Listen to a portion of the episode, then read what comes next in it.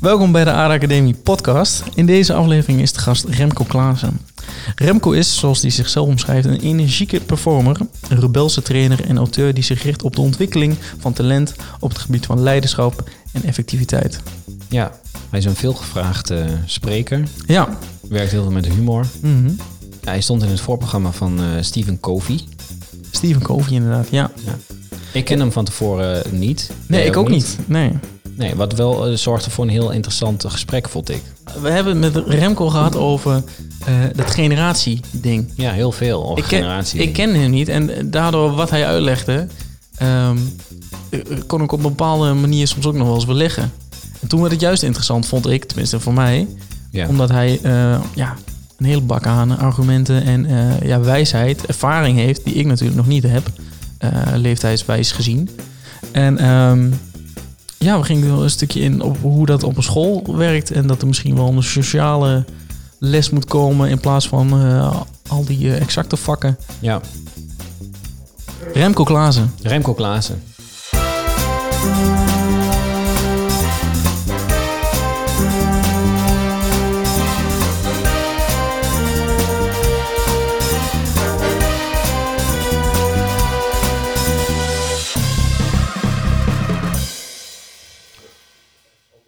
Oh, ik dacht even dat jullie richting jeugd. Ik zag een heel leuk filmpje van een eh, soort Viking trial run Ja, ding. Ik denk, Dat is hey, de ja. introductie eh, van Fast Ja, Forward. dat is ook een deel. ja. Oh, dat is een van de partners waar jullie... eh, ja, wij werken voor de Saxion. En de Saxion heeft een... eh, een eh, als mensen klaar zijn met de studie, eh, dan kunnen ze, eh, eh, worden ze uitgenodigd voor een assessment. En dan kunnen ze een tweejarig eh, ja, traject volgen... waarin ze eh, drie keer een andere werkgever krijgen.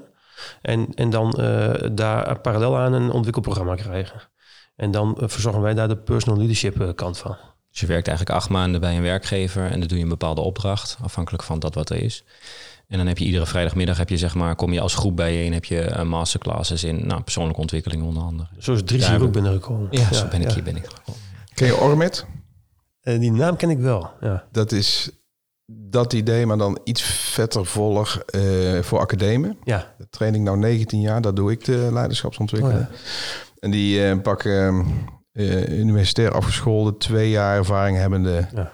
eh, twee jaar beet, vier detacheringsstages, dat Ja. is hun verdienmodel. Ja. En een shitload aan trainingen, die krijgen echt.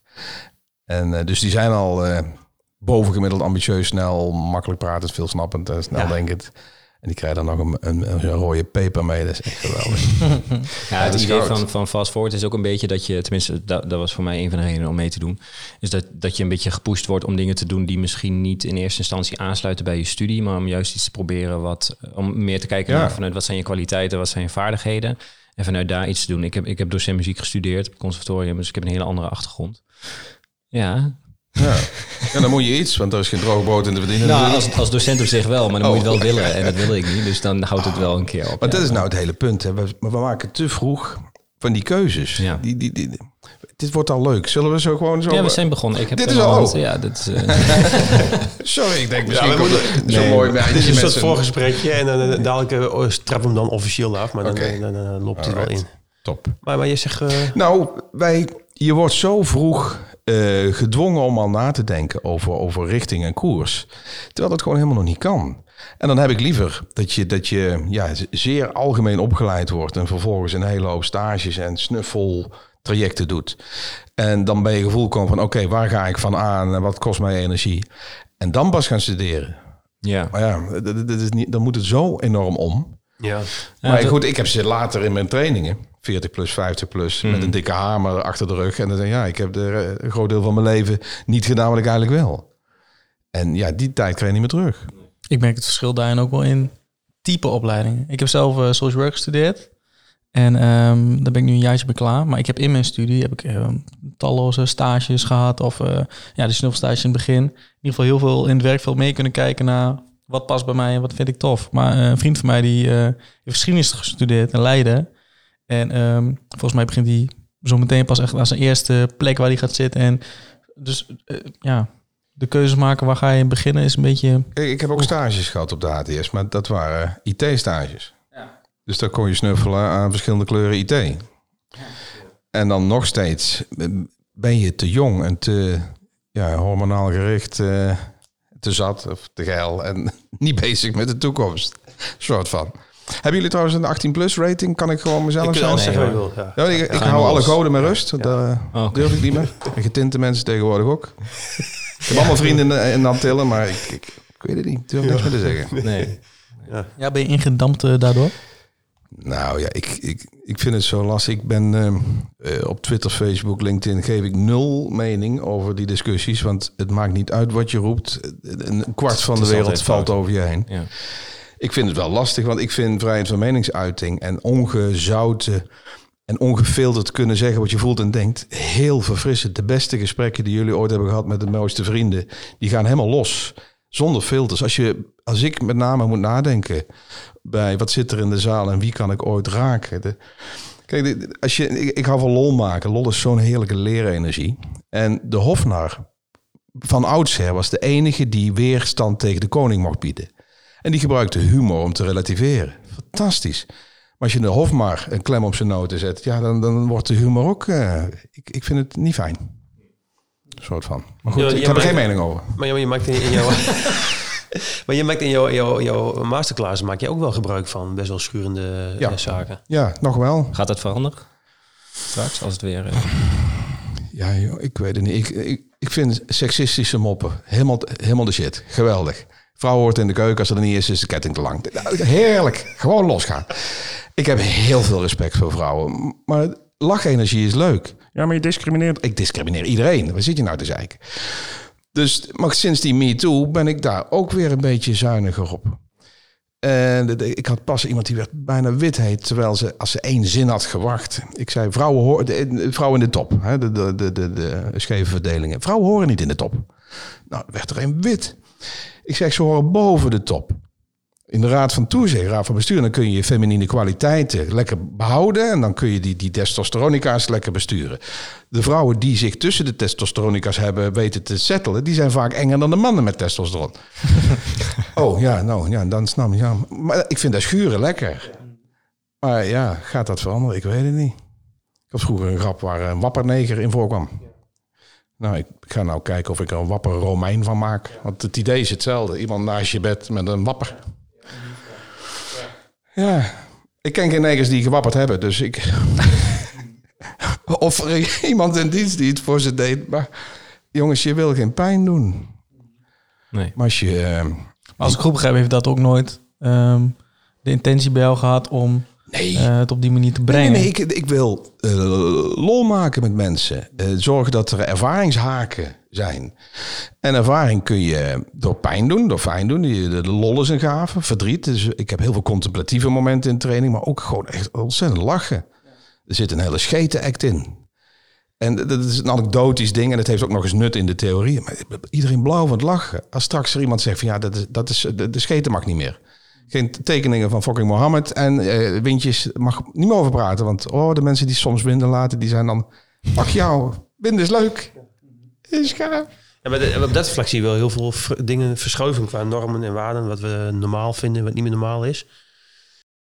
Ja, ik zeg het maar. Ik vind het niet fijn. De hofnaar wordt eh, verstikt. En als niemand meer iets mag roepen, dan wordt het echt wel engel. Geloven is al lastig. Ja, en vind het heerlijk om over gelo- tegen geloven te schoppen. Maar toch denk ik dat het wel goed is dat het een onderwerp is nu. Dat, het, dat er in ieder geval over wordt nagedacht. Kijk, wat er uiteindelijk uitkomt, dat weet ik ook niet.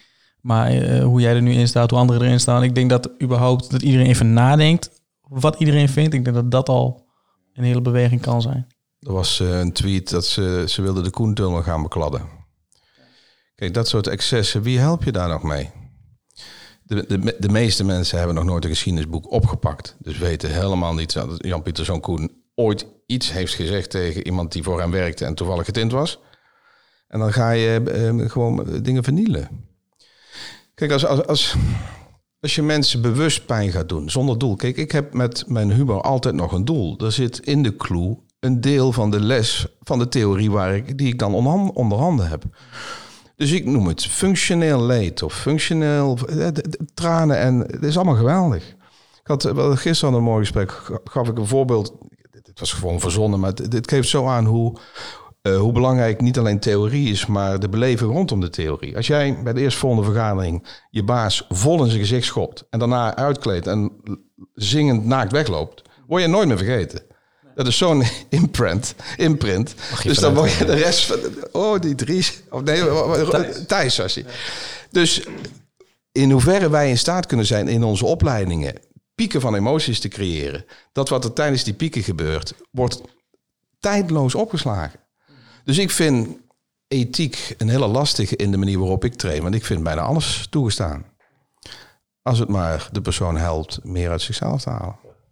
Ja, Ik ben even tevreden met mezelf nu. Dat is wel, een mooie openingsstatement. Alright. Eh, eh, eh, jij zit hier, we schuiven gelijk aan tafel en we beginnen over de inhoud.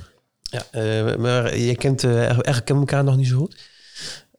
Ik ben Robert de Groot. Ehm, eh, ik ben eigenlijk de initiatiefnemer van de Ader Academie. En eh, ik verdien mijn geld met het tekenen van beleidstrajecten. Dus veel in het bedrijfsleven. En dan zie, je, zie ik vaak dat eh, als er dan beleid gemaakt is, ja, dan moeten de mensen nog bewegen.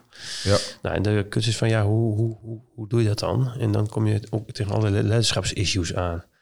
En vanuit, dat ligt, eh, eh, vond ik jou ook een heel, heel interessante gast voor de ADA Academie podcast.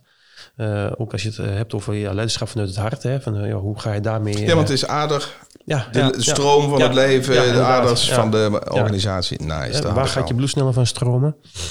Alright. Ja. Je hoeft mijn boek al niet meer te lezen. of je kan ze zelf schrijven. En, eh, en, en, en de filosofie ook, ja, als je zakelijk wil ontwikkelen, gaat het hand in hand met persoonlijke ontwikkeling. Ja. En ehm, nou, eh, eh, ik heb ook mijn mijn reis in ondernemersland gehad met ups en downs. En, en wat ik dan merk is, is dat je ook andere mensen tegenkomt die daar al heel veel van gezien hebben. Ja, en, en eh, de filosofie die ik heb is, eh, als je zelf dingen doorleefd hebt en je kunt daarnaast, eh, de, de, je beheerst de hele theoretische kant ervan, dan kun je het ook goed dragen aan een ander. En dat soort mensen hebben we verzameld in de ADA Academie. Goed, Dus in een short, Ja. in kort. prima. Aan tafel hebben we Dries en eh, Thijs. Dries en Thijs zijn allebei van een andere generatie. En eh, toen ik zei... Goh, het ik- over voor, ja, de, voor, voor de tijd. ja, ik eh, wil graag Remco Klaassen in de, in de podcast. Hè. De, de, de, eh, laten we eens proberen of, we- of we Remco kunnen krijgen. Toen zeiden zij... Wie? Ja, dat is zeer storend. Verontrustend ook wel. Famke Louise ken je natuurlijk wel. absoluut. Ja, en Ja. Tik fucking Tok. Eh nee, daar ben, ik- daar ben ik niet zo bij. Nee, daar ben ik niet zo bij. dat is dus wel grappig. Vor- vorige keer met Hans Kassan hadden we het er ook over. Dat, we, dat het echt drie generaties is. Want Robert heeft de hele oeuvre van Hans Kassan meegemaakt. Ik eigenlijk alleen dat de televisiegedeelte met, met dat hij met Magic Unlimited dingen deed of zo. En Thijs eigenlijk alleen van naam. Ja, trucjes. Hij kan toch trucjes? Ja, hij kan trucjes. Ja, tuurlijk. Ja. Hij goed, ja, Ik dus- kom uit de tijd van de cassettebandjes. En een Ja, die heb ik ook nog wel gekend, Ja, hoor. in een ja, museum, ja. zeg ja. oké. Ja. Nee, oké. Hmm. Leuk. Dus Maar hoe oud excuses zijn jullie al dan? alvast. Ik ben, ik ben 24. 24. Ja. Weten jouw ouders dat je hier... Mag jij wel... Zo. Jij bent? Als het deze kant op gaat, eh, Sorry? 29. 21? 47. Ja, 58 53. was, ja. Ja. krijgen we een leuke podcast. Dit is... eh, Ja. Nou, maar laten we dat nou eens meteen pakken. Eh, de- Interview op straat. Mensen eh, vraag wie Stephen Covey is. Mhm. Ik denk dat je van de 100 tot de 99... Hoe Stephen wat? Maar als je dan vraagt wie eh Alyssa Ray is of zoiets... 46 miljoen views omdat ze in de bikini staat te wiggelen. Ken ik ook niet. Dat voegt toch geen fok toe? En dat, dat snappen ze allemaal. Ja, het zijn twee eh, totaal En verschillende... zo knol. Manol, dat, dat- wat is dat ja, nou het beweegt zich op een heel ander vlak natuurlijk. Toch? Ja, precies. is- Ja, maar dat zijn wel de mensen die de nieuwe jeugd die invloed hebben. impulsen geven. Vroeger was het de kerk of een fatsoenlijk goeroeboek of een of ander. Tegenwoordig, het- zij kijken naar dat. En dat zijn de signalen die vormend zijn voor hun denk. Maar was het, was het voor jou dan bijvoorbeeld zo'n Stephen Covey? Onder andere. Zo, ik- ja, ja, maar nou, dit is nou, echt popculture, zeg maar. Wat, eh, wat, wat je net noemde. is no TikTok en- culture. Nou, oké, ja, het is... Nee, oké, ik, ik maar- pest een beetje. Maar ik, heb, ik moet ook uitkijken. Ik ben heel jong eh, in, in de Thijshoek eh, in contact gekomen met persoonlijke ontwikkeling. En helemaal verliefd op geraakt. Ik, ik schrik ook nog steeds in mijn eigen omgeving hoe weinig mensen überhaupt een paar uur per jaar besteden aan contemplatie of koersbepaling of überhaupt iets prikkelend lezen. Wat Aan, aan wat zei je? De eerste wat je zei? Contempla- introspectie, voelen naar binnen, zoeken wie je bent. Thuisologie. Thijsologie. Ja, Zo, De meeste nog- mensen er studeren- nog weer op. op die, eh, De meeste mensen studeren pas af op ecologie na een burn-out. Want dan komen ze erachter van wat de fuck happened. Mijn, mijn hele batterij is aan gehoord en hoe is dat gekomen? En dan word je min of meer op, op fysieke grond gedwongen om je leven serieus te nemen. En, en eh, ja, dat is enorm belangrijk als dat veel eerder gebeurt. Maar je bent er een beetje overheen gevallen als het ware. Hè, wat je, Ja, zegt. nou ja, dat, ik wil proberen dat min, meer mensen erover struikelen. Ja. Jij ook, want anders begin je geen ja, eh, absoluut. maar daar, daar wil ik wel iets over zeggen als 24-jarige jongen. Eh, want ik, Meneer, eh, ja. Eh, meneer Klaassen. Mag, mag ik een, eh, even iets ja, zeggen? doe maar eventjes. eh. Ehm, eigenlijk de Thijsologie, dat, dat heb ik al redelijk ondervonden, vind ik zelf. Eh, ook een groot gedeelte van mijn opleiding dan. Het maatschappelijk werk en je zelfontplooiing daarin. En hoe zit je in je vel en wat vind je. En, Hoeveel opleidingen denk je dat in Nederland bestaan die dat ook inaugureren in hun curriculum? Want je hebt nog wel, wel een, op, eh, een opleiding die mensgericht is. ja, ik denk dat dat wel tegenvalt. Ja, dat is gewoon eh, missing, denk ik. Ik zelfs waar ik het verwachtte, eh, bijvoorbeeld in, in de psychologie, eh, sociologie, de, of zelfs op de PABO, wordt er heel weinig gedaan. Nou, wie ben je? Wat, wie zit er achter de docentrol? Dus eh, ik denk dat jij geluk hebt. Ik heb ontzettend geluk. Ja, nou zeker vandaag als je goed luistert en aantekeningen maakt. Maar dan is het ook wel. Ik denk, dan is het. Ja, ik luister gewoon mijn eigen podcast een paar keer terug. Maar ehm, dan is het ook wel ehm, eh, goed om te zeggen, denk ik, dat niet mijn enige input is de ehm, social media, zoals jij die net schetst. Juist. eh, Als het- met die miljoenen views, dat dat een beetje het is. En dat ik ik, hoop niet weet dat wie, meer eh, mensen Maar goed, er zijn wat dat betreft nog niet echt mensen in ons vakgebied die 46 miljoen views krijgen. Ik weet ook niet hoe dat zo moet. Nou, of, Ah, ja, ik, ik heb nee. daar wel een, een, een, een stelling over dan. Want, eh, waarom is dat zo? Hè? Dus in, in die zin zeg je, ja, mensen die focussen zich dan op dat platte spul. Eh, nou, in onze tijd, hè, als we het dan eh, toch over de generaties hebben, ja, dan, dan had je ook het platte spul. Dat was, eh, top op en al dat gedoe. Hè? Dus daar waren wij toen mee bezig. En, en ik heb wel het idee, ik ben zelf pas open gaan staan voor dat andere level, om zo maar te zeggen. Op het moment dat je ook die urgentie daartoe hebt. ik vind het zo'n geweldig voorbeeld. Topop was één keer per week. Adje Visser. Ja, Die social media is vier uur per dag. ja, ja je wordt helemaal opgegeten. Dus, dus dat is wat. En ik wil zo niet klinken als een oude vent. Want we- waar onze ouders van, goh, Jezus, top op en muziek. Weet je nog die discussies over de bewegingen van Elvis? Dat zou veel te veel seksgericht en oh, we hebben de hel en de duivel zingt door hem. Waar? Dus het is van alle, alle tijden. Maar het, eh, het escaleert volledig uit de hand. En dat is dubbel op. En dat bedoel ik even ook zo. Het, de, de, je kent de, hè, de, de Moore's Law, de, de verdubbelingsaspect eh, op heel veel. Ja, ja. En het, het houdt niet op. En er is weinig tegenwind. En, en dus, dus de, de, de hoeveelheid burn-outs die we nu hebben op 40, 50 plus... wat komt er op ons af als straks al die ja, mensen die niet thuisologie hebben gedaan... en gewoon ergens zijn beland en ook niet afmaken? Hoe, ik, Maar is het in algemene zin niet wel een beetje zo dat dat voor iedere generatie geldt? Ik, denk, nee, ik, denk ik, ik, ga wel met die lijn van Remco mee. Want, eh, eh, ik werk ook veel voor zorginstellingen. Hè? En kijk eens wat jij, hoe dat bij jou ging toen, toen jij hier eh, binnenkwam. Eigenlijk zie je dat eh, op het moment dat mensen eh, van school afkomen... eh, eh, eh, merk ik dat er in één keer heel veel verwarring is. Want ze hebben een bepaald beeld van hoe de zakelijke kant is, hè, de carrièrekant. En dat blijkt dan heel anders te zijn. En ik, bijvoorbeeld, eh, ik, ik werk voor een grote zorginstelling. En die zeggen, nou, wij hebben heel veel jonge mensen die komen naar school. Eh, die werken zes maanden en dan zitten ze in een burn-out. En dat is opvallend veel gewoon. Nou, en, en eh, dat, dat- zegt dan wel iets over goh, eh, wat er dan van eh, die mensen qua ontwikkeling wordt gevraagd. En dan heb je het nog over mensen, want jouw eerste paar woorden waren gaaf, die van school afkomen. Als je kijkt wat de. Ik ben bezig in het MBO om iets neer te zetten. Daar wil ik straks absoluut nog een paar minuutjes over hebben. Om VSV's tegen te gaan, school, vroege schoolverlaters. Maar het is niet alleen MBO, maar ook HBO. Mensen, ehm, vrienden van mijn zoon, die al aan de derde studie beginnen. Ik, misschien is dat ook een discipline ding of een, of een hiërarch, een autoriteitsding. Ik, ik durfde tegen mijn ouders niet te zeggen, ik stop na twee jaar HTS. En ik had toen al lang door dat ik het geen zak aan vond. Maar je maakt dat af. Je begint ergens aan.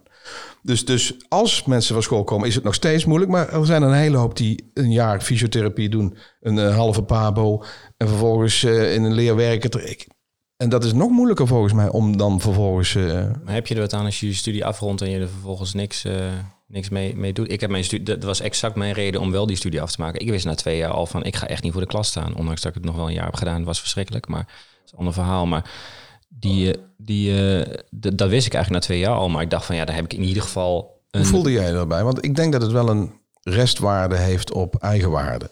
Een resteffect heeft op eigenwaarde. Je hebt die eens afgerond. Je hebt een universitaire studie in de pocket.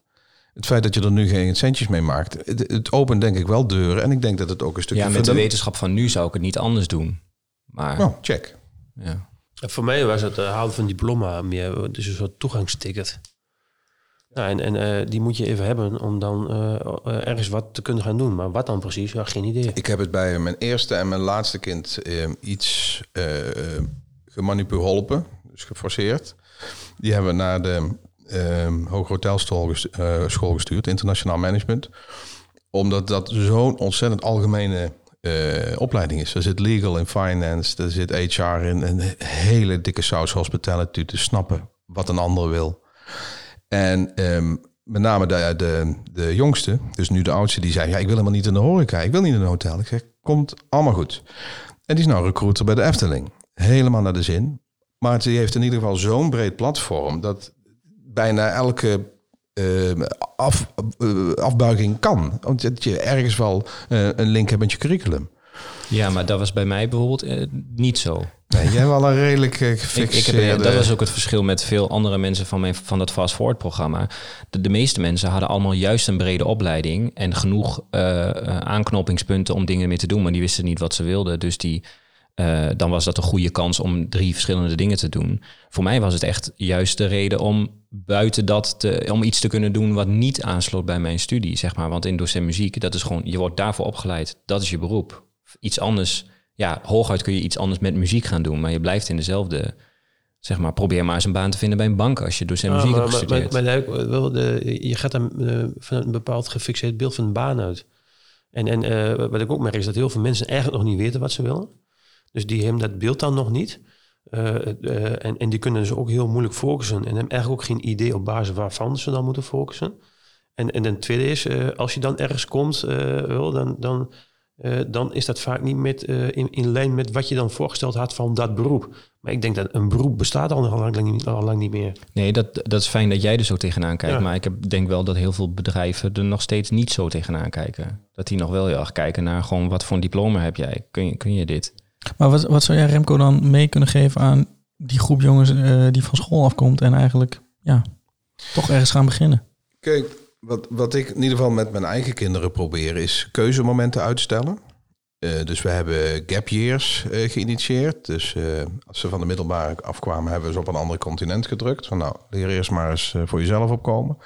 Onder het mom van een talenstudie pleuren we ze gewoon uit de invloedssfeer. Dat is ook iets van mijn generatie, hè?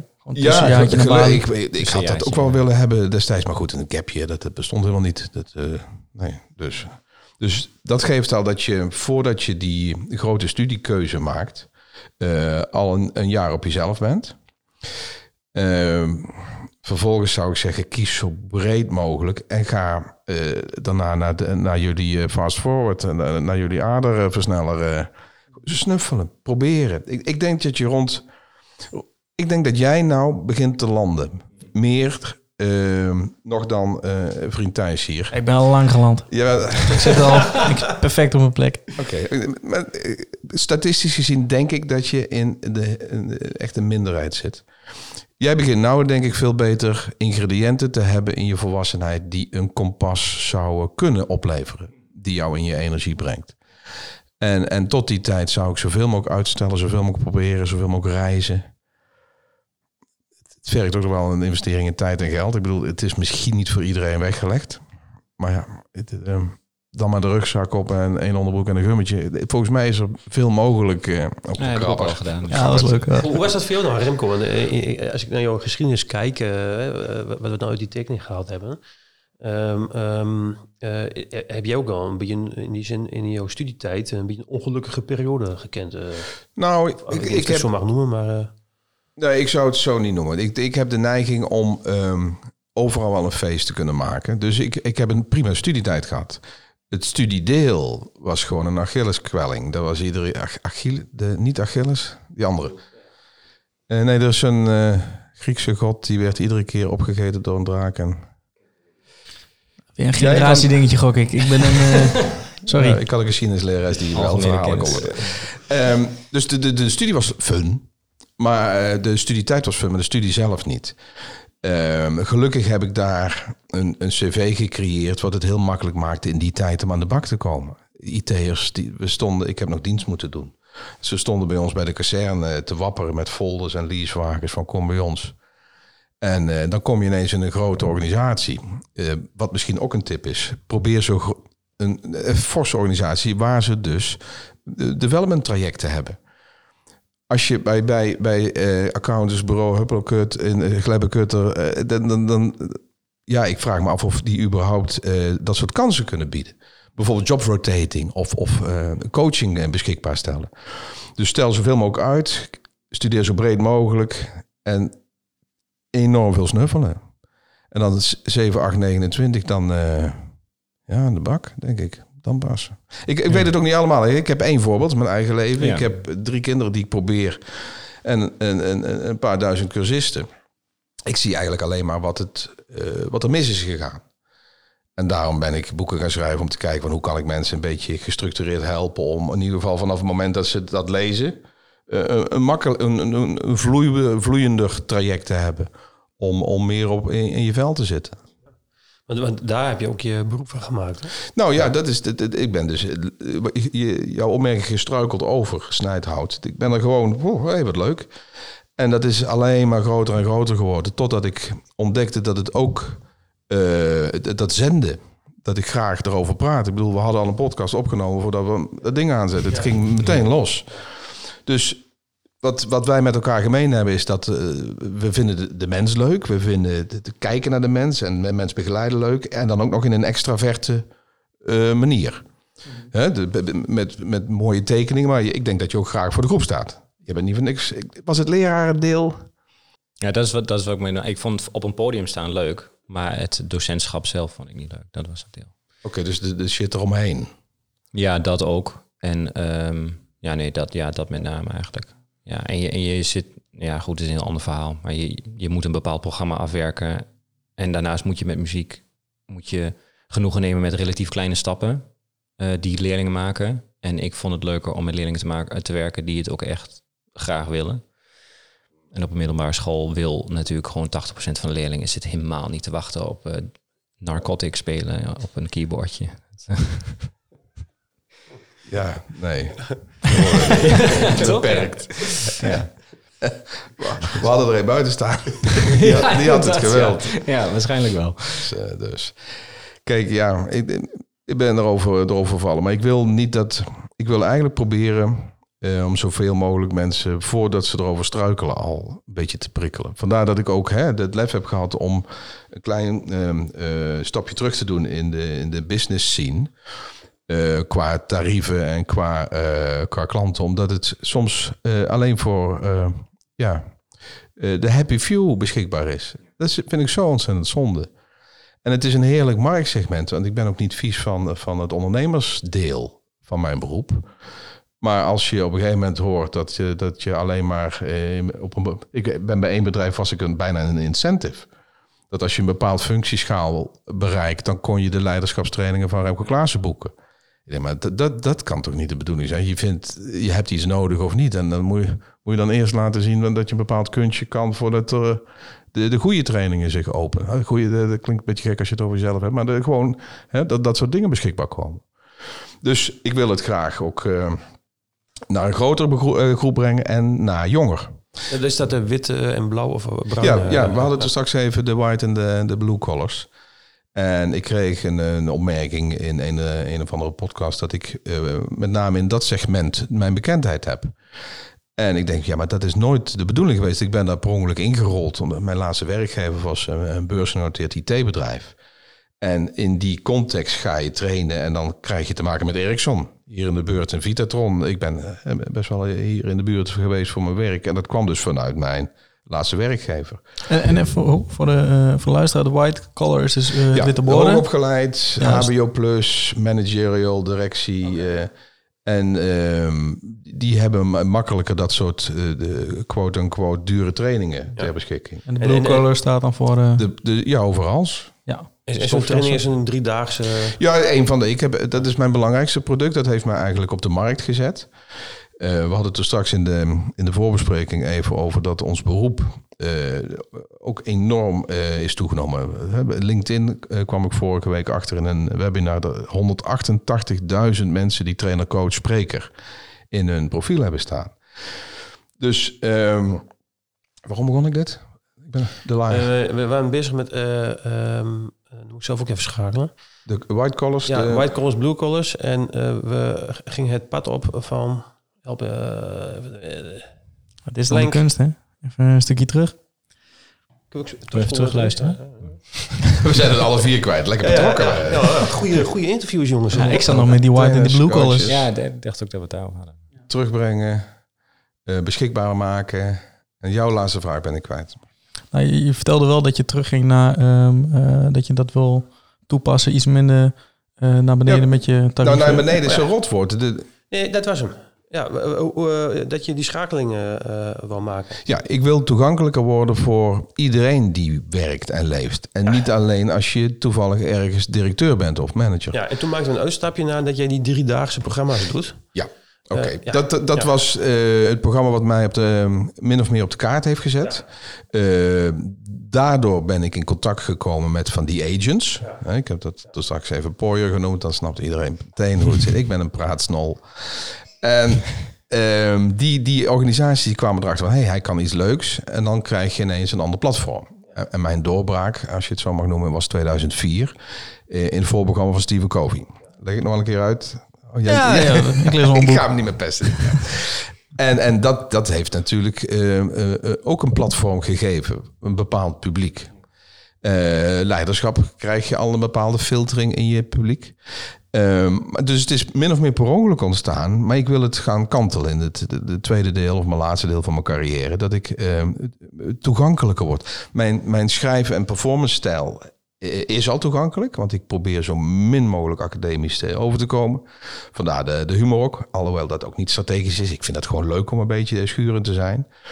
Dus ik heb geprobeerd om in mijn verzamelwoede de, de, de, universitaire look en feel, dus het academische uh, eruit te halen. En alleen maar met. Eigenlijk doe jij precies. Ik kijk naar jou, maar jullie tekenen uh, allemaal. Ik uh, teken wel. ja, ik zie voor de mensen die ja. dat niet zien, er zijn fantastische dingen hier opgehangen. versimpelen, beeldend maken, beleving geven. En, en ik, ik ken best wel wat, wat trainers, sprekers die, denk ik, een stuk ego hebben geïnvesteerd in het zo chic mogelijk overkomen. Maar de helft het niet snapt. Ik heb op Nijrode een, een, een, dag getraind met een Amerikaanse business strategy guru.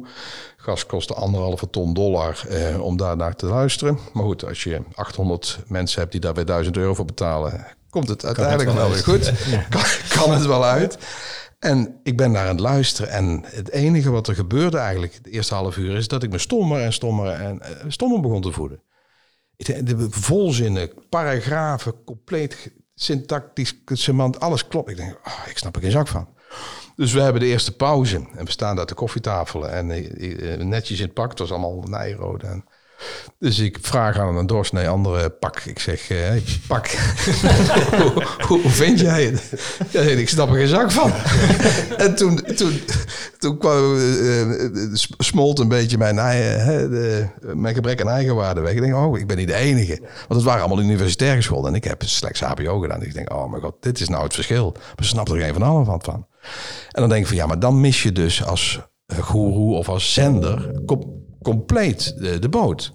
Dat als mensen jou alleen maar slim vinden. En oh, ik heb hem meegemaakt en je vraagt de handtekening. Nee, je gaat daarin omdat je door hem wil groeien. En eentje zei, ja, ik, ik denk dat ik zijn boek ga kopen. Dat vond ik dan weer wel briljant. Gewoon, gewoon mentaal verkrachten die gasten en dan hopen dat ze je boek kopen. Ik denk, nee, misschien is dat de strategie van. Ja. Is dat, is dat ook iets wat je in het onderwijs ziet, dit, dit soort dingen? Ik denk dat ze het onderwijs hun best doen om het niet al te moeilijk te maken. Dus daar denk ik dat het niet dat, maar ja, als we die kant op gaan, ik vind. ehm oh. Eh, Verbaal Meesterschap 2014. Ja. Eh, is een 12 uur programma van eh, mijn, mijn blauwe boek. En we hadden 300 man. Arena klinkt wel heel stoer, hè, maar het was gewoon een, een zaal daar in de arena. Dus niet het veld. En van die 300 man hadden we iets van twee, eh, twee of drie Pabo-directeuren. Die kwamen aan het eind van de show, want het is echt best wel een showy ding. Denkproducties maakte hele belevingsdagen. En die kwamen naar me toe in de signeersessie van... Hey, eh, eh, allereerst dat je mij 12 uur wakker hebt gehouden, Olympisch. Hoe dan? En ten tweede, wij schamen ons een beetje. Wij geven nog geen 5% van wat jij vandaag aan, aan impacttechnieken hebt gegeven in die 12 uur, door aan onze nieuwe leraren. En ik denk, nou, allereerst verontrustend. Alle tweets, kak mijn agenda gewoon vol. Dan gaan we de PABO eh, didactisch op een ander niveau brengen. Meer ook met, met de neurofysiologie en met, met de hypnotherapie, alles erbij. Nul omzet.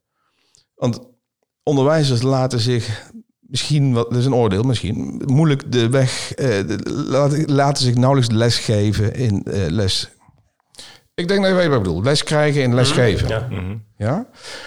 Dus ehm, als we het over het onderwijs hebben, daar ben ik al twaalf jaar mee bezig om daar wat binnen te komen. Want er zijn zoveel leuke dingen. En ik, ik ga niet zeggen dat ik, eh, dat ik het allemaal weet, maar ik kan me zo moeilijk voorstellen dat je als je in dat vak zit, dat je dat niet zelf ook doet. Maar dat heb je toch ook met de, als ik naar de manier van jouw trainingen kijk, hoe je dat doet.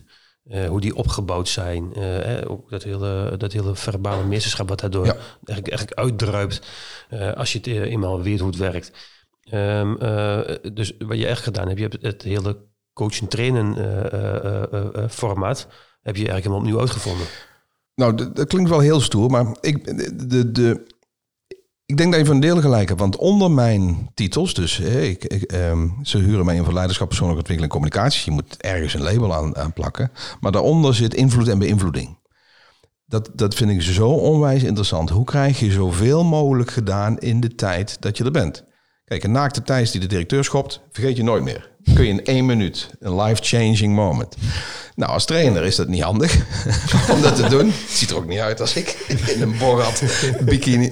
Maar er zijn heel veel technieken te verzamelen. Dat is dus waar het blauwe boek op eh, uit voort is gekomen. Mijn, mijn verzamelwoede om te kijken hoe kun je alle sensoren en alles, alle mankementen van de mens, de valkuilen van de mens, aanwenden om te zorgen dat mensen iets gaan doen later of nooit meer vergeten. Dus be- be- beïnvloeding is, is, is mijn ultieme hobby. En dan vind ik het jammer dat er een hele grote groep. eh, dat, dat niet, niet alle pabo's dit boek verplicht stellen. Het is niet ik het heb geschreven, dus noods geef ik het gratis of laat ik het kosten. Dit moet gedeeld worden. Het enige wat ik eh, heb gedaan is. Wat het, ehm, dan hoeven ze dat, die zoektocht niet zelf te doen. Want die verzamelwoede zit daar gewoon achter. Er zit niet veel nieuws in. Ik heb het alleen allemaal eh, richting onderwijs vertaald. Dus neurofysiologie en neuropsychologie is niet iets wat voortgekomen is uit van de, de noodzaak voor didactische verbeteringen. dat- Hypnotherapie ook niet. Nee, maar dat, maar dat, dat, eh, hypnotherapie, dat klinkt dan een beetje... hoe Ja, gaaf. ja. en, en neurofysiologie en psychologie, Ja. dat zijn ook eh, best wel zware Ja, maar waarom ga je daar niet... Nou, dat, dat is, je hoeft het ook niet te doen. Ik heb het voor je gedaan.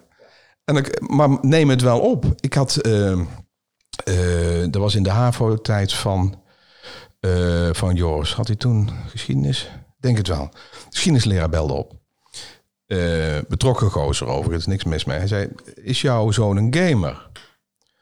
En ik eh, bah, ja, hij slaapt geregeld in mijn lessen. En dan moet ik, als je dat boek hebt geschreven, he- heel erg inhouden. Want ik hoor van Joris hoe die leraar was.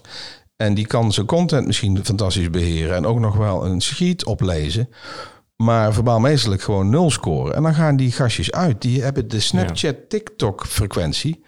Dus je moet ze elke 30 seconden moet je ze rehoeken en bezighouden. Anders gaan ze mentaal op vakantie. En mijn zoon gaat dus uit. Ja, ben, is hij gamer? Nee, slaap gewoon goed. Je bent niet goed in het vasthouden van... Maar dat durf je niet te zeggen. Ik heb het ook niet gezegd. Maar dan denk ik van, het ligt er gewoon. Neem dat over. Ik vind dat dit verplicht moet worden in, in elk vak. En want je zei net ook, eh, ik, heb, ik, heb wel, Weer een momentje. ik heb wel ambities in die ROC-kant. Ja. heeft dat daar ook mee te maken? Alles komt bij elkaar. Kijk, die verzamelwoede... En In wat voor kant, sorry? In de ROC. eh, In Ja, Oh, ik, we hebben de, het gildeopleidingen in eh Remond. Is de eerste dus, eh, V- eh, MBO op eh, school die het heeft aangedurfd om mij toe te laten. En niet zomaar van, hey, eh, do- doe eens een lesje. We hebben een volledig MBO-jaar. eh, waar je dus je, je, eh, al die punten hebt aan alle noodzakelijke, je, eh, vastgelegde gedoe. Ja. ik ben niet van de details. Ik ben wat... En eh dus ochtends heb je alle verplichte lessen. Gaswaterlicht, Engels, rekenen, weet ik veel. En dan elke middag doe je ecologie. Eh, dus eh, de, ik wijs daarin. Ik weet niet of die mensen dat zien. Maar er, staan drie boeken. Dat gaat over ik, het gaat over wijn, het gaat over communicatie. En dat is eigenlijk de indikking van heel mijn boekenkast. Dus hoe haal je het best uit jezelf? Hoe kun je dat het beste in relatie met anderen? eh, dus relationeel, huwelijk, maar ook samenwerken, teams. En verbaal is de praatkant. Hè? Als je dan toch je bakken open doet, zorg dan dat er iets zinvols uitkomt. En die hebben we over een jaar verspreid.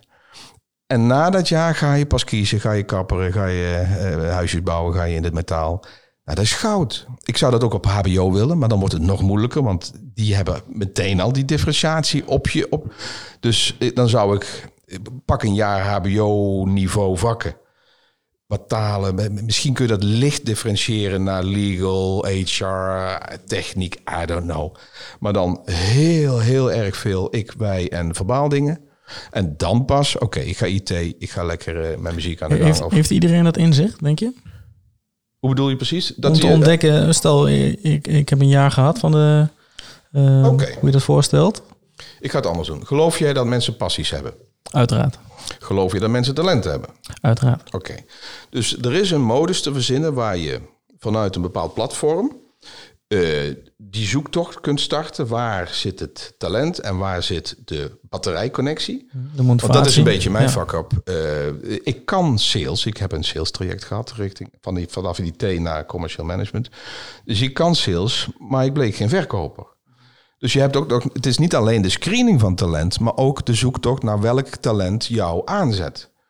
Dus, dus eh, iedereen heeft passie, iedereen heeft talent. Dus iedereen kan een zoektocht gaan creëren waar je dus eigenlijk je kwispelstaart vertaalt naar je kompasnaald en zodanig omvormt dat je een waardevolle entiteit wordt voor anderen. Zo, nou, hè? Ehm, Spoel die maar eens terug. hè. Wat is het kompas nou? Wat bedoel je daarmee? Ja, ik, eh, jij, jullie zijn heel beeldend en ik probeer heel erg metaforisch mijn teksten te doen. Dus ik heb het over FOMS en Renaults en rode bloemkool en bruine broeken. En eh, de kompas is mijn ultieme beeld bij koers. Leiderschap gaat over koers. Dus eh, introspectie en contemplatie en jezelf ontdekken doe ik, noem ik kwispeldiagnostiek. Dat is, iedereen snapt het. Ja, waar gaat er van aan? Ja, en die kwispelstaart moet je dus ontdekken. En die ga je dus omvormen tot een kompasnaald. Want als je weet in welke richting jij de meeste energie krijgt, kun je ook beter stappen maken die jou in je energie houden. ja, daarop inspelen. Ja, en dat kan iedereen. Als je tenminste nog iets aan bloed door je prefrontale hersenkwab hebt. Daar ga ik ook eh, vanuit dat iedereen dat wel heeft. Ja, ik, eh, ik denk dat ehm, mensen met bepaalde niveaus van handicaps wat moeilijker hiertoe komen. Maar dat het ook daar niet onmogelijk is. Ja, want wa- ik, waarom ik die vraag ook eigenlijk stel. ehm, eh, ik zie vanuit mijn werk ook wel hele verschillende eh, type personen in deze maatschappij. Eh, zowel qua niveau als whatever eigenlijk. Wat doe je voor werk, Thijs? Oh, Dries. eh, Ja, ik ben eh, maatschappelijk werk. Ik ben wijkcoach hier in Enschede. En eh, ja, daarbij kom ik bij de mensen thuis. Welk vraagstuk ze ook hebben, ga ik, denk ik met ze mee. Ondersteun ik ze. ehm, is er meer nodig? Dan gaan we kijken hoe we dat kunnen Dat is inpassen gaaf. Et cetera. Ja, superleuk werk. Ik zei ook al eerder, ik ben galant. Nou, ik denk dat dat, dat Ja. ook zeker wel is wat ik eh, nog wel een poosje wil gaan doen. Maar om terug te komen wat ik zei. ehm, de mensen die ik bijvoorbeeld zie, ehm, of ze nou een ondersteuningsvraag hebben of niet. ehm, ik denk dat een, een jaar eh, lesgeven of eh, die zelfontplooiing daar, de focus daarop leggen een jaar. Ik denk dat dat heel erg verschillend eh, moet worden ingekleed. Dan wil je dat ook tot het beste resultaat krijgen tussen al die verschillende typen mensen die we hebben. Want ik, ik ben met je eens, iedereen heeft eh, passie, iedereen heeft motivatie en eh, talent. Maar om dat de juiste knop in te drukken, hoe, hoe, kijk jij daar nou tegenaan? Wat wij nu terugkrijgen, we hebben nou één jaar geëffectueerd met een, een beetje knullige einde door corona. Dus onze data is niet helemaal compleet, maar heeft dus een ja, een vervorming. Ehm, we merken dat de, de, de spelvormen, het klinkt weer heel speels, de methodes die we gebruiken eh, bij bijna iedereen aanslaat. Ik, ik zal bijvoorbeeld een voorbeeld geven. Hè? Want ik, ik, ik, ik geloof dat er een, eh, een individuele tuning noodzakelijk kan zijn. Dat is waar we het over hebben. Ehm, qua kennismaking heb je. Stel dat je een conventionele training, dan zit je in een hotelkamer of een hotelzaal met zo'n carré aan tafels. En dan zit je met witte mappen en fucking pepermuntjes zit je te wachten op de, de, dat de bier maar aangaat. En dan krijg je zo'n voorstelronde. En dan zie je dat er verschillen zijn in de manier waarop mensen zich kunnen presenteren.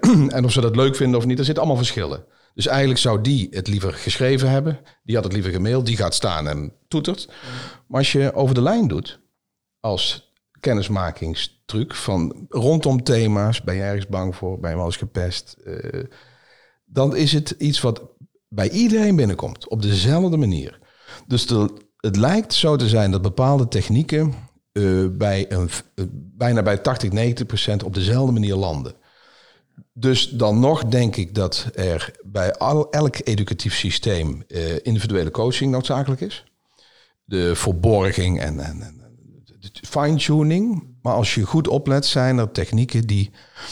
Ik zal er nog één pakken aan mijn, een van mijn trainingen. Er zit een onderdeel in waar het gaat over introspectie. Dus hè, thuisologie. Het ontdekken van je drijfveren. En in het boek van Covey staat bijvoorbeeld Your Eulogy. Dan moet je een grafrede schrijven voor jezelf. En dat is best een intense opdracht als je daar vol voor gaat. Maar wij gaan een paar nutjes verder. Wij, de mensen gaan de zaal uit, komen terug en dan is er 200 kaarsen. Iedereen gaat liggen en dan krijg je keihard de confrontatie met je eigen begrafenis. Handen op je buik en met een hele hoop muziek. En dan komen er sprekers.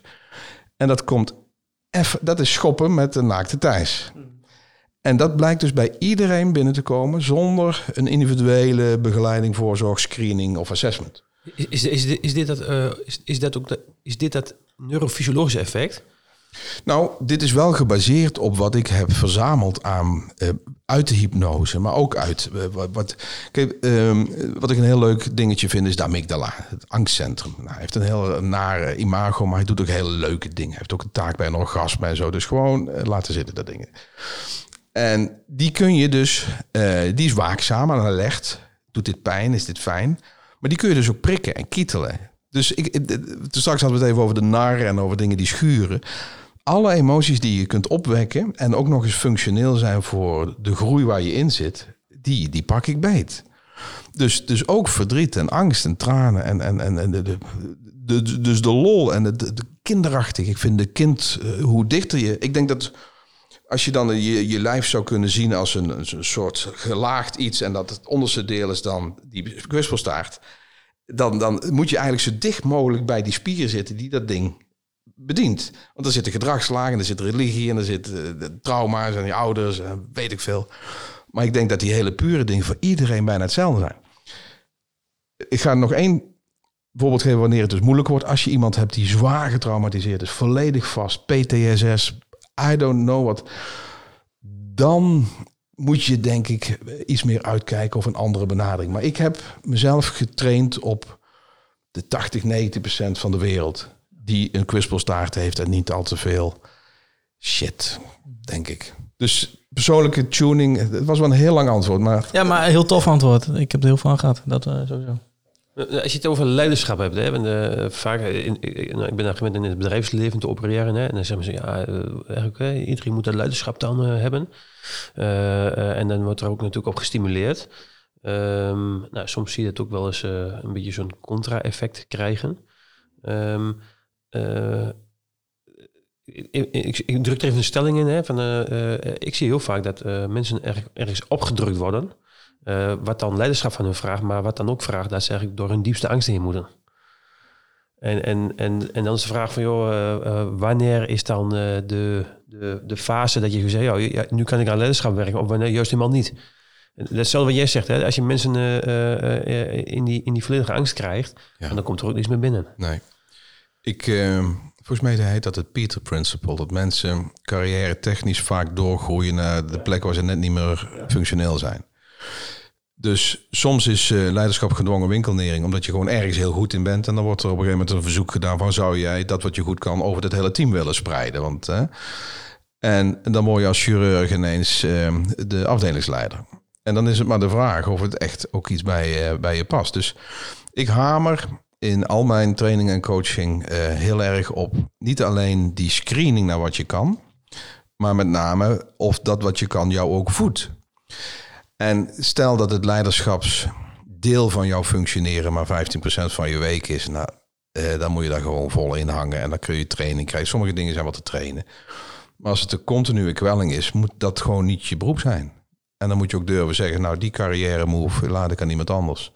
En ik blijf lekker snijden. Dus ik denk dat trainen, eh, leiderschap te trainen is.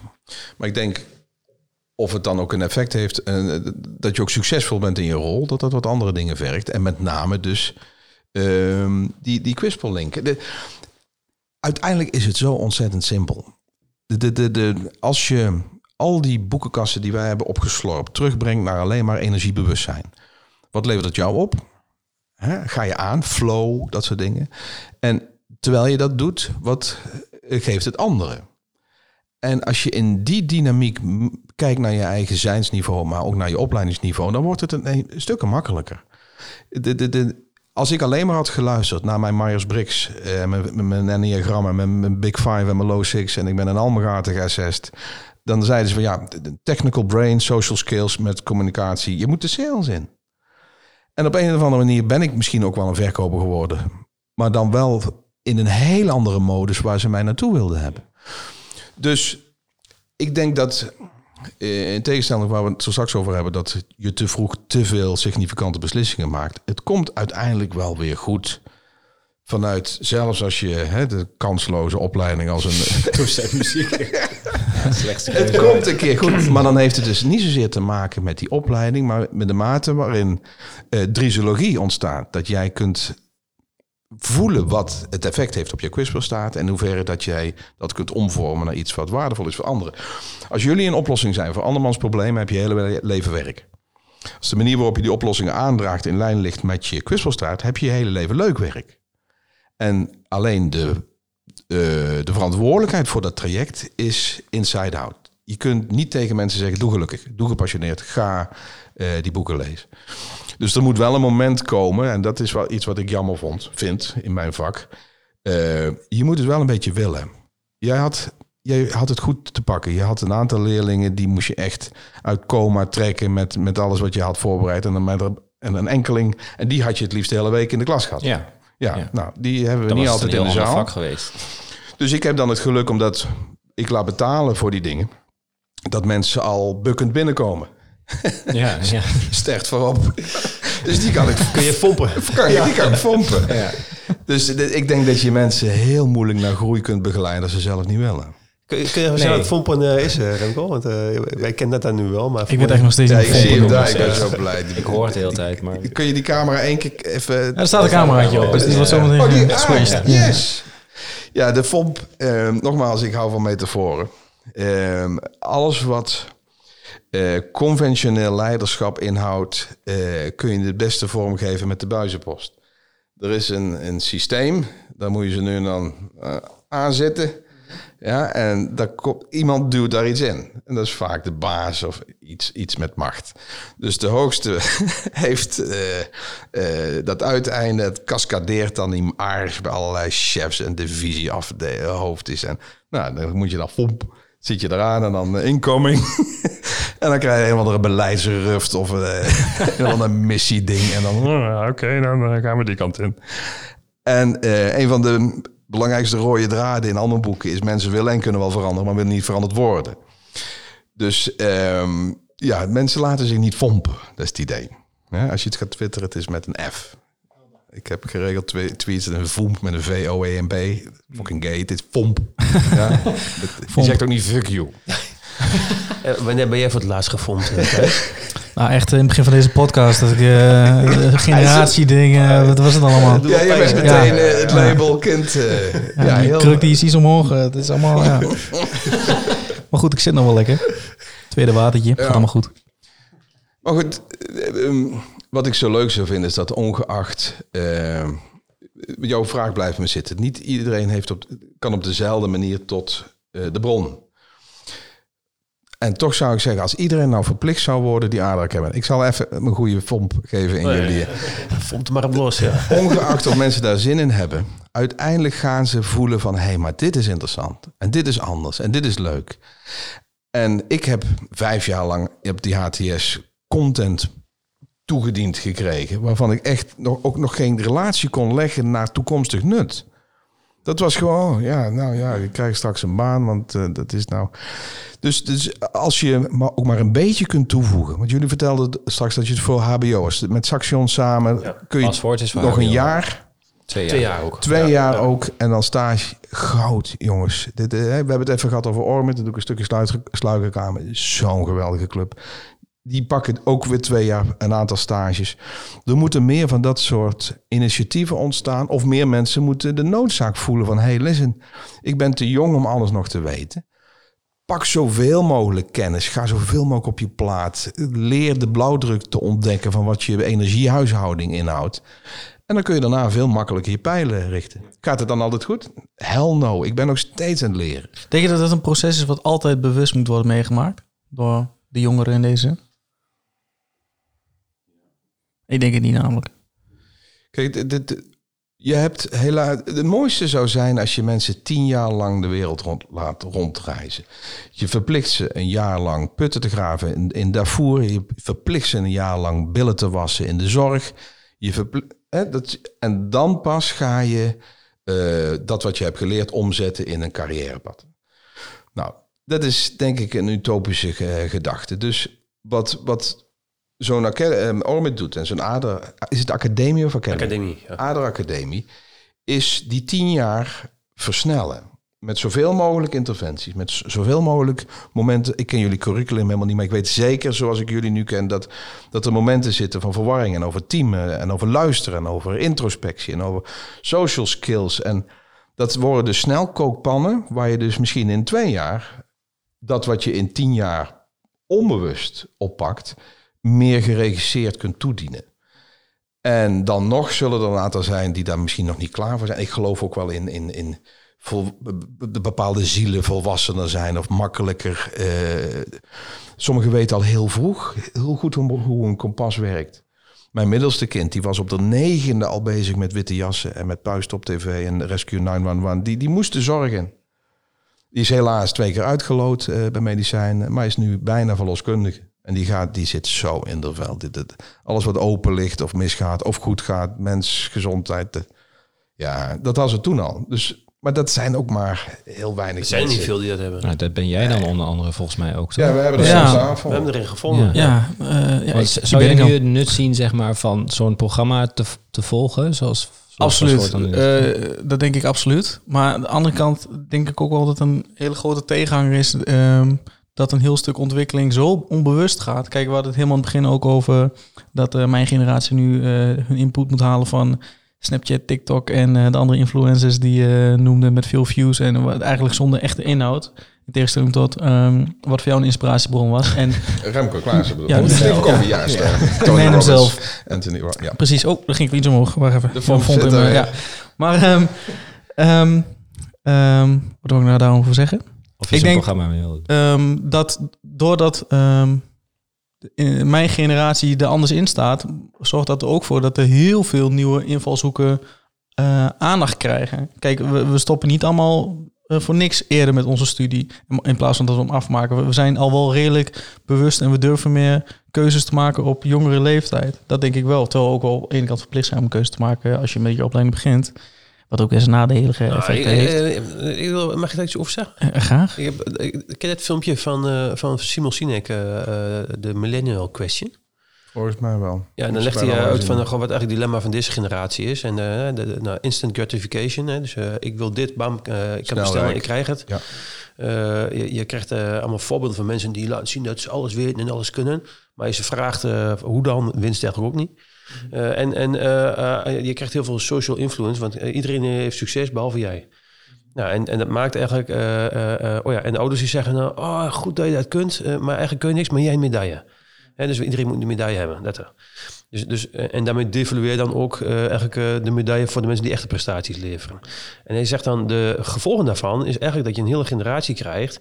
Ja, die eigenlijk helemaal niet geleerd is dat je sommige dingen kunt bereiken... eh, als je maar volhoudt, eh, dat je, hè, eh, als je een goede relatie wil, ja, swipe, swipe, swipe. Maar je, je wordt niet meer geconfronteerd dat je door allerlei moeilijke toestanden moet uh, blozen op je bek gaan. En dat soort makkelijker gemaakt. Ja, dus dan lijkt alles heel eenvoudig. Ja. We hadden het er straks over dat ook jonge mensen al in een burn-out belanden. Mhm. Als de, de, de, de paradigma's die je hebt rondom geluk en succes zo ontzettend afwijken met wat je daarna aantreft in het gewoon een week werken, een maand werken en dan die, die belediging aan het eind van de maand op je rekening gestort krijgen. Maar dit was niet de bedoeling. En dan komen van die roepers en die schreeuwers die op YouTube zeggen: Ik heb 10.000 per maand omdat ik twee websites heb ge-CMM'd of ge-SCA'd. Of... Ja, ik, zo, ehm, ik denk dat er een enorme tsunami aan onzekerheid en low self-esteem. En, en eh, volgens mij is het bijna hetzelfde. Buitenkant in ieder geval. Yes, yes. Dat is wel goed voor jouw business, eh, Remco. Ja, mijn zalen blijven vol. Ik denk dat die maar voller eh, raken. Ik vind het wel een interessante eh, opening dit. Want hoe zou je dat nou kunnen kenteren? Ik heb een aantal, aantal invloedsdomeinen zijn aan het veranderen. Vroeger had een deel van de opvoeding werd in de kerk gedaan. Nou, eh, op bepaalde geloofsrichtingen na is de, de, de, in de kerk in Nederland heeft veel minder macht. Dus daar, daar werd wijsheid gegeven en ecologie voor een deel. Het werd dan wel via mythische eh, ja, verhalen Uh, gecatalyseerd. werd maar er ook behoorlijk gefompt. Dat werd aardig ja, gevonden. maar dat wat er gefomd was, was niet... Te, te, te, te, te, te, te. Wees. Klopt, maar dat is ook wel, eh, hè? wel. Weet je nou? aardig overeenkomen. hè? Ja, ik herken het ook niet. Ik weet niet, was dit TikTok? Is dit iets wat je jeugd doet? Of, eh? Nou, misschien staan mijn filters verkeerd. Het zijn allemaal van die dansjes met veel te jonge meisjes die zichzelf aanbieden als... Het ziet er niet uit. Je weet niet waar je moet kijken. Nee, dit, dit daar kijk ik echt nooit naar. Nee, ik Geen weet niet waar het over gaat. Generatieding. Ik denk dat wij... eh, wij moeten deze podcast gebruiken om een nieuwe beweging... We gaan Malieveld. Er zijn, er zijn input. ecologie verplicht stellen. Maar er zijn input. Dat is eigenlijk waar ik hem eh, net alweer over begon. Naast die TikTok-filmpjes heb je, eh, eh, ehm, als ik kijk naar mijn eigen invloeden... ehm, ik- ben er heel bewust mee bezig, omdat ik het een heel interessant onderwerp vind, überhaupt. bezig zijn met jezelf, et cetera. Ehm, eh, maar ik heb bijvoorbeeld, mijn, een van mijn inputs zijn podcast luisteren. Dat is best wel een ding van nu, denk ik. En er zijn zoveel verschillende podcasts. Het zorgt in ieder geval voor een nieuwe invalshoek, waardoor ik weer aan het denken word gezet. Hoe ik daar uiteindelijk aan, eh, uitkom, ja, dat eh, Maar weet dat, ik nog dat- niet. Maar dat betekent dat jij nieuwsgierig bent naar dat, dat, wat is er nog meer? Klopt, maar er er zijn dus nu interessante mensen die nu op een andere kant hun invloed uitoefenen. Er zijn heel veel muzikanten bijvoorbeeld, Ja. waar, waar mensen Gast, naar luisteren. Wederom, zo'n belangrijk ding. Dat jij een gedreven, gepassioneerde persoon bent Klopt, in die maar- richting. maar- ja, Die aantallen zijn... maar daar wil ik wat over zeggen. Ik, Ja. ja, het is aan tijd. Ja, Ja, kijk, ik mag weer. Oh, dat is lekker zo. Nee. Meneer. Ja, ik maak er even een fompje van. Nou, doen we het zo. Anders zet ik hem uit hoor. Zeg maar, de, de muzikanten waar iedereen eh, nu naar luistert... en eh, dan kun je ook kijken naar de Nederlandse hiphop bijvoorbeeld. Dat, zijn- dat is eigenlijk liedjes waar de, de jeugd heel makkelijk en simpel eh, naar luistert dan dans. Maar die mensen stappen bij- bijvoorbeeld nu eh, een podcaststudio in... en nemen muziek op, of eh, eh, gesprekken op met elkaar. En daar komen weer hele nieuwe meningen uit. Waardoor de onbereikbare jeugd, zeg maar in die zin... die niet open staat of niet die motivatie heeft... toch beïnvloed wordt. Met content. Dus niet alleen een sukke fucking bling. nee, zeker content. Ja, Ja, maar dat komt ook al veel minder in die muziek, merk je. Tenminste, veel van, van die hip-hop artiesten bijvoorbeeld. Die muziek is ook al niet meer dat wat jij net zegt met bling bling en. eh, Nee, dat is ook gewoon een movement geweest. Maar er zit er nog steeds wel Samen met Remco, Ja, of, eh, Remco en Enzo gaan doen. Te fomp en... eh, Remco, je moet die samen met Enzo gaan doen. ja, misschien. Ik weet het niet. leuke gast, denk ik. Nou, maar dat is ook een stuk zorg wat ik heb in mijn beroep. Ik wil niet de Polaroid worden van mijn markt. Dat je zegt van ja, dat is niks voor mij. En ik ga geen cha- Snapchats doen met, met Seven Habits of leiderschap. Maar als iedereen links en rechts vooruit gaat, voorbij gaat, misschien is, het, is dat wel een kanaal. Maar ja, hoe, hoe open je dat? Want het, het, het is zo'n contrast met dat andere spul. Dat dunne, de Mentos in een fles cola gooien segment. ja, nou, ik vind het dus al heel booming in die zin. Eh, het is al een kanaal. Ja, ik- tenminste, nou, ik, ik ik, ben heb ervaren dat het zo'n input is geweest. Ik, Ja. eh, ik heb het nog niet zo opgepikt. Ik, ik hoop het. En ik hoop dat dat ook helemaal eh, explodeert. Ja. Dat er een tegenhang komt. Dat dat je gewoon geprikkeld kunt worden door dat soort kanalen. En in- niet alleen met... met eh, ja. Maar eh, daarop ingaan, Thijs. eh, jij, jij staat daar nu voor open. Maar ik ken ook heel veel mensen die, die nog heel erg bezig zijn. Dat beeld wat ze opgedaan hebben van zo zou het moeten zijn. dat ze daar nog heel erg mee bezig zijn om dat dan te fixen. En daar dan naartoe te werken. Maar dat ze eigenlijk niet openstaan ehm, voor, voor de uitnodiging die, eh, die er ligt. Ehm, ja, hoe, hoe zeg ik dat nou? Eh, om naar het andere level te Hoe kijken. breng je ze naar De dat volgende kanaal? stap te pakken. Ja, ja, Ja. ter- terwijl die eigenlijk... eh, dus dus, eh, ik krijg heel veel mensen langs die, die die carrière willen. Ja. Alleen die zien dan niet dat dat ook van hun emotionele beweging vraagt. eh, eh, die, en die eigenlijk nu, nu zitten in een soort patroon... waardoor ze eigenlijk die carrière nooit krijgen waar ze op doelen. Mhm. Precies. Ik, ik heb ehm, gisteren volgens mij een heel artikel gelezen. Ik vind het heel erg interessant wat er nou gebeurt met die prof, eh, het profilen. De, eh, de, de pakkans vergroten van criminelen. En dan gaan ze statistisch te werk. Maar dat vindt iedereen heel erg, want dan eh, is niet eerlijk en zo. Nou, ik heb een vriend bij de politie en ik, ik krijg die verhalen. Agenten zijn niet bezig met discrimineren. Die zijn gewoon aan het kijken wat statistisch cijfers, gezien de, ja. de cijfers. Maar als je dan, ehm, was een antropoloog, die had een heel eh, onderzoek gedaan binnen de eh, Marokkaanse jeugd in bepaalde delen van Nederland. En die hebben een enorm gebrek aan eigenwaarde en zelfvertrouwen en, en, en, en, sociale schaamte. En die komen dan per ongeluk, of dat, die, de kans dat ze dan in bepaalde eh, groepen terechtkomen is heel groot, zo 100%. En dan zit je in een cyclus waar je nauwelijks uitkomt. Dus Ehm, als je zegt van eh, hoe krijg je die naar een nieuwe bron? Hoe creëer je een openheid? Dat je dus wel geïnteresseerd raakt in dat soort podcast. Dan moet er echt iets fundamenteels gebeuren. Dat, dat zij ook het gevoel krijgen van... hey, door die stappen kan ik wel statuur krijgen. En niet alleen door met een groot mes in Rotterdam rond te lopen. Want dat is dan de statuur die ze denken te krijgen in, in die vibe van die omgeving. Het was zo'n sneu verhaal wat precies die visieuze cirkel eh, blootlegt. En dan denk ik van ja, we moeten meer andere kanalen dominant leren maken in de maatschappij. Maar wat, hoe breek je dan dat soort eh, bastions? Want ik komt er nauwelijks in. Nou, ja, wat- ja. wat ik wel merk is, is eh, eh, hoe zeg je dat? Als je emotionele drukpunten creëert, eh, eh, dan, eh, nou, dat had jij ook toen jij, toen jij begon bij ons. eh had Dries, eh, die zat een beetje in de mindset van, ja, ik, eh, muziek is niks en daar kan ik niks mee en, ik- en eigenlijk kan ik zelf ook niks.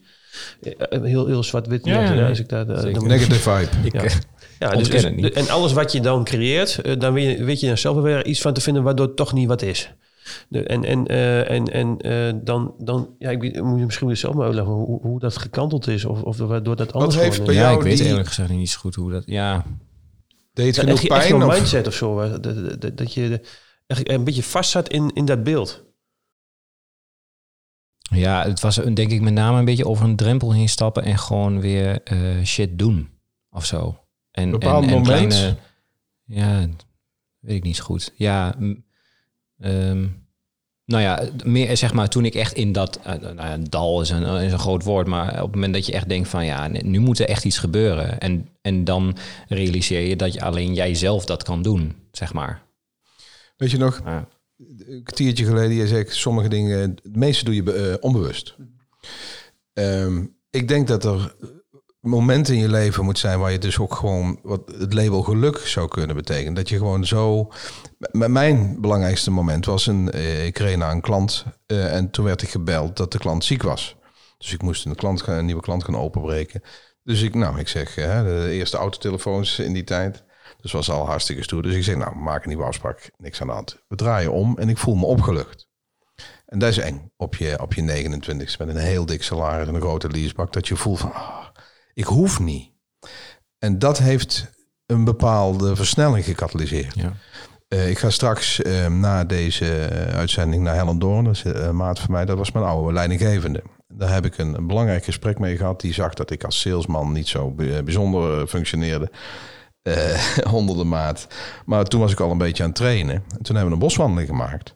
En ik ging erin in als commercial manager het bos. En ik kwam het bos uit als personal devel- development manager. We hebben gewoon een functie gecreëerd. Dus je hebt soms kruiwagens nodig, broodheren, coaches die op je pad komen.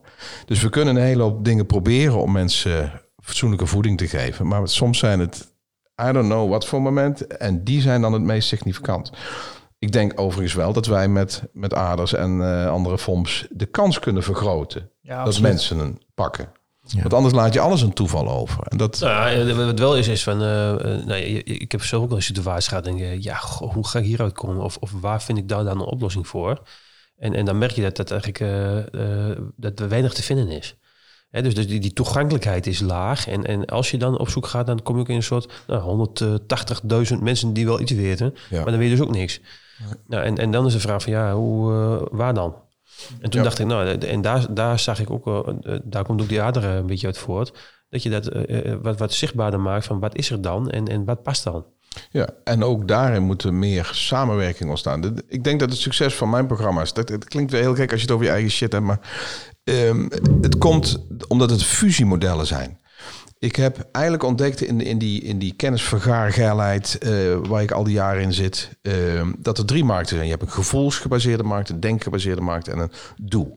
Dus je hebt eh, eh, de, de soft skills, eh, ontdek je zelf een esoterisch en energetisch en de chakraal. En, nou, ik heb daar wel een mening over. Heel nuttig, maar het is niet altijd toegankelijk. Als je een CEO bent van een bank, dan ga je niet uit vrije wil je boom staan fucking knuffelen. Dus je hebt een denkmarkt, waar meer de cognitieve trainingen zitten, maar ook de, de testen en de, de 360 graden feed FOMS en noem maar op. En een beetje efficiency technieken. Lean, mean, agile, snellerijk. Iedereen een sixpack. En nou, ik heb ontdekt in mijn zoektocht dat al die markten goud bevatten. Parels bevatten. Maar afzonderlijk niks kunnen. Ze zijn wel verzuild. eh. Je bent hart, hoofd en handen. Ja.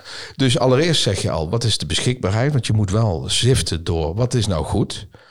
En daarna krijg je vaak maar een eenzijdige eh, traject waar je of lekker bij je gevoel komt of beter leert implementeren en designen wat het voor jou zou betekenen geluk. En eh, meer in de technieken van go, go, go en eh, fake it till you make it en chaka. Terwijl als je ze allemaal, en dat is denk ik wat ik in mijn trainingen doe, ehm, en wat ik iedere ader en orbit en eh, gun, je moet alle drie facetten in een bepaald traject kunnen doen, kunnen aanpakken. Dus wat, is, wat zegt je gevoel over je? Wat, wat, wat kun je leren over de drive-lagen van je persoonlijkheid? En als je dat weet, moet je ook gaan nadenken over hoe je dat dan weer implementeert naar een richting. Dan ga je leiderschap ontwikkelen. Vanuit introspectie komt directie. En daarna is er, ben je ook heel erg gebaat dat als je dan aan de slag gaat, dat je het ook netjes doet. Bijvoorbeeld communicative skills, verbaal meestelijk worden. Dat als je iets zegt, dat mensen het ook snappen en voelen en dat je, dat je dingen voor elkaar krijgt. En die, die markten zijn zo gedifferentieerd en eh, er is weinig fusie. Dus ehm, voor een deel ben ik daar later achter gekomen dat de, de programma's zo eh, succesvol werden. Van hey, we bieden eigenlijk alles. En dat zou ik elke opleiding willen meegeven. Geef in elke opleiding ook een hart-hoofd-handen traject. Maar is, is dat niet de, de trend ook? Want eh, vroeger was alles verzuild hè? en dan deed je specifiek dit, dit of dit. En, en tegenwoordig gaat alles eh, gaat blenden. Hè, de, Het begint te veranderen. Ik merk wel dat het beter wordt, maar nog steeds pas wanneer je goed zoekt en er al de drive voor hebt. En ik ga het nou voor de laatste keer zeggen, niet alleen tegen Thijs, maar tegen alle luisteraars. De mensen die bijvoorbeeld hiernaar luisteren, je mag niet denken dat je een gemiddeld persoon bent. Dat dat bij iedereen heerst. No way. Ik denk dat, dat we hooguit 10, 15 procent van de hele wereld een bepaalde noodzaak ziet in persoonlijke ontwikkeling en er ook tijd, geld en energie in stopt. Echt niet meer. Ik- een beetje de innovators. I don't know wat voor label Whatever, erbij hoort. Maar dit is, dit- ik, ben daar gaan ontdekken omdat ik zo ver- verliefd ben op dit vakgebied. Dat ik dacht dat iedereen dat ook had. Totdat je eh, in je lezingen namen noemt van goeroes of belangrijke boeken. En dat iedereen gespaced of van eh, wie. Ja, dus hè, hoe de fuck is Remco Klaassen? Hè, was jouw eh gevleugelde opmerking samen met Bart Ja, Mansdaar ik- en Dries. Ja. Heb ik niet gezegd. Leuk Toch bent. Remco. Ja. Ja, leuk. We moeten Remco een keer hebben. Niet in die woorden, maar Wie is Remco? Nee, Hans Kazan. Ja, die ken je. Ook een gave gozer trouwens. Hoe, hoe ver zitten we, jongens? eh? Nou, eh, we hebben al best wel veel Redelijk een besproken. uurtje wel, ja. Is het nou uur weer en een uur? kwartier. Ja. gaat- eh, time flies. Kan toch niet, jongen. Time is fun when you're having flies. Yes, absolutely. Is er nog ruimte voor nog een, een reactie van mijn kant of niet? Oh mijn god. En wat? Komt nog Een een reactie van voor mij mensen kant? een een reactie. toe, ja. Nee, het gaat ook wel redelijk over jouw eh, toekomstplannen in die zin welke doelgroep je nu wil gaan benaderen. En dat is, ehm, ehm, ja, zou de leeftijd aan kunnen hangen, denk je? Ik heb, ehm, als het het onderwijs betreft, heb ik eh, een reservering en een, een angst. En het komt door ehm, Dick Swaap. Ehm, die heeft me ooit geleerd eh, dat... Die heeft een, een deel van de prefrontale hersenkap eh, blootgelegd. En die heeft dat een bepaalde functie toebedeeld. Ik, ik ga dwars door de prachtige kennis heen, maar ik ga kort op de bord. Het ging er min of meer om dat je tot je 18e, 19e, 20e eigenlijk nog niet de noodzaak voelt om over de daggrens te denken.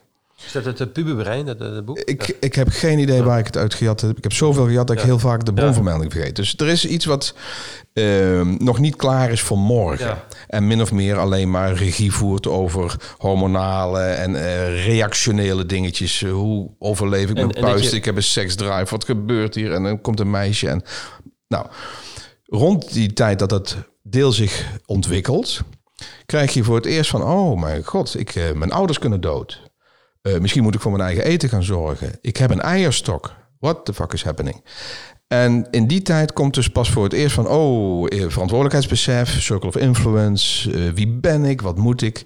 En dan pas ga je wellicht volwassener worden en meer koersbewust worden. Nou, wij hebben de grootste delen van onze beslissingen al gemaakt op het moment dat dat dus ontstaat. Dus ik wil naar niet alleen, niet alleen eh, de white collars, maar ook de blue collars, dus alle opleidingsniveaus van Nederland. En ik wil ook jonger eh, eh, in, een, in de beginnen. Maar ik denk pas vanaf 22, 23. dit- dit- Jij bent dan toch wel weer een eikpunt voor mij. ik denk ja. dat jij klaar bent om echt vol erin te gaan. En misschien al iets eerder, want je, door je opleiding. En dus ik heb geen hoop op eh, eh, VO en PO. Anders dan dat ik het blauwe boek daar heel graag in. Ik ben nou met diade bezig. Eh, we hadden in maart bijna duizend man in de Koningin Beatrix Theater voor, voor meestelijk lesgeven. Ehm, zou ook Erik Scherder komen en dan zouden we weer een hele hoop dingen doen. Daar wil ik me dan op richten. Dus als het gaat over jonger dan eh, 22, eh, wil ik het onderwijs verbaal meesterlijker maken. En als het gaat over leiderschapsontwikkeling, zou ik denk ik je- je- die grens pakken en zo vol mogelijk daarin gaan zitten. Daarom was ik, ik, ik kende de Ader Academie niet, maar dit is echt geweldig. Dus na de HBO krijg je gewoon een baan, veiligheid. Dat wordt betaald, neem ik aan. Is er. Ja, gaat- dat is wat Fast Forward doet. En wij faciliteren Fast Forward met het leiderschapsprogramma. Oké, dus jullie zijn de vompers Ja, in de context het, van de... ja. Ja. ik gun dat iedereen. Dus iets eerder eh, lijkt me heel moeilijk. Alhoewel de pitstop, pitstop MBO erg goed gaat. En dat is 16, 17, 18, 19. Ja. Nee, maar ik, ik volg die lijn wel die jij zegt. Want eh, er moet, mensen moeten er ook ergens fysiek, fysiologisch, eh, rationeel, emotioneel klaar voor zijn. Alleen wat je wel kunt doen, is je kunt eh, continu die uitnodiging eh eronder leggen. Ja, prikkelen. Ja, Gewoon facilite- eh, lubricant. ja. Iedere ik heb wel eens bij de Saxion en zo hebben ze nog wel andere dingen. En dan merk je bijvoorbeeld dat, ze, dat, dat, dat er ook eh, studenten gewoon in, in, in- in de HBO-opleiding niet aangaan. En dat zijn de excellente studenten, hè? dus die, die doen met twee vingers en neus gemiddeld 7,5, 8. Nou, die, draaien gewoon, ja, nou, Ik heb één keer wel even een 8 gehad. Dat was voor een IQ-test, geloof ik. ja, maar, maar, die, die, die mensen die, maar dat zijn mensen die het makkelijk doen, maar die zich vervelen.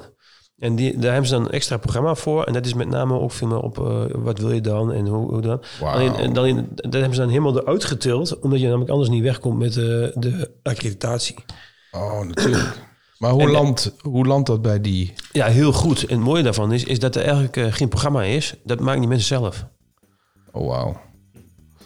Dat vind ik wel weer heel eng. Ik ben nogal control. Ja, ja. En, eh, dus je, je stopt ze in een, eh, met z'n vier aan de tafel en je laat ze het eigen Nou je hebt wel elkaar. bouwstenen natuurlijk. Hè? Alleen wanneer wat dan past, dat bepalen die mensen zelf.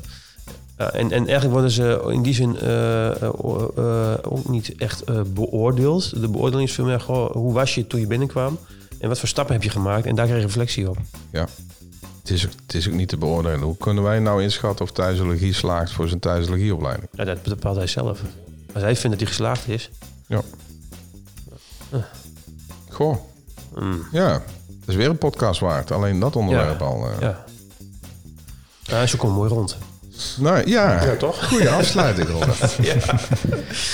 Het was weer leuk, zeg. Ja, Ja, Wat bedankt een dat je heerlijk onderwerp. komen. Ja, ja, graag gedaan. Tweeënhalf uur. Waar, waar, waar- waar- dat hier Ja, mensen wonen. Wat ja, is ja. te dat? lang Ja, onderweg dan leuk dat je hier gezeten. Kan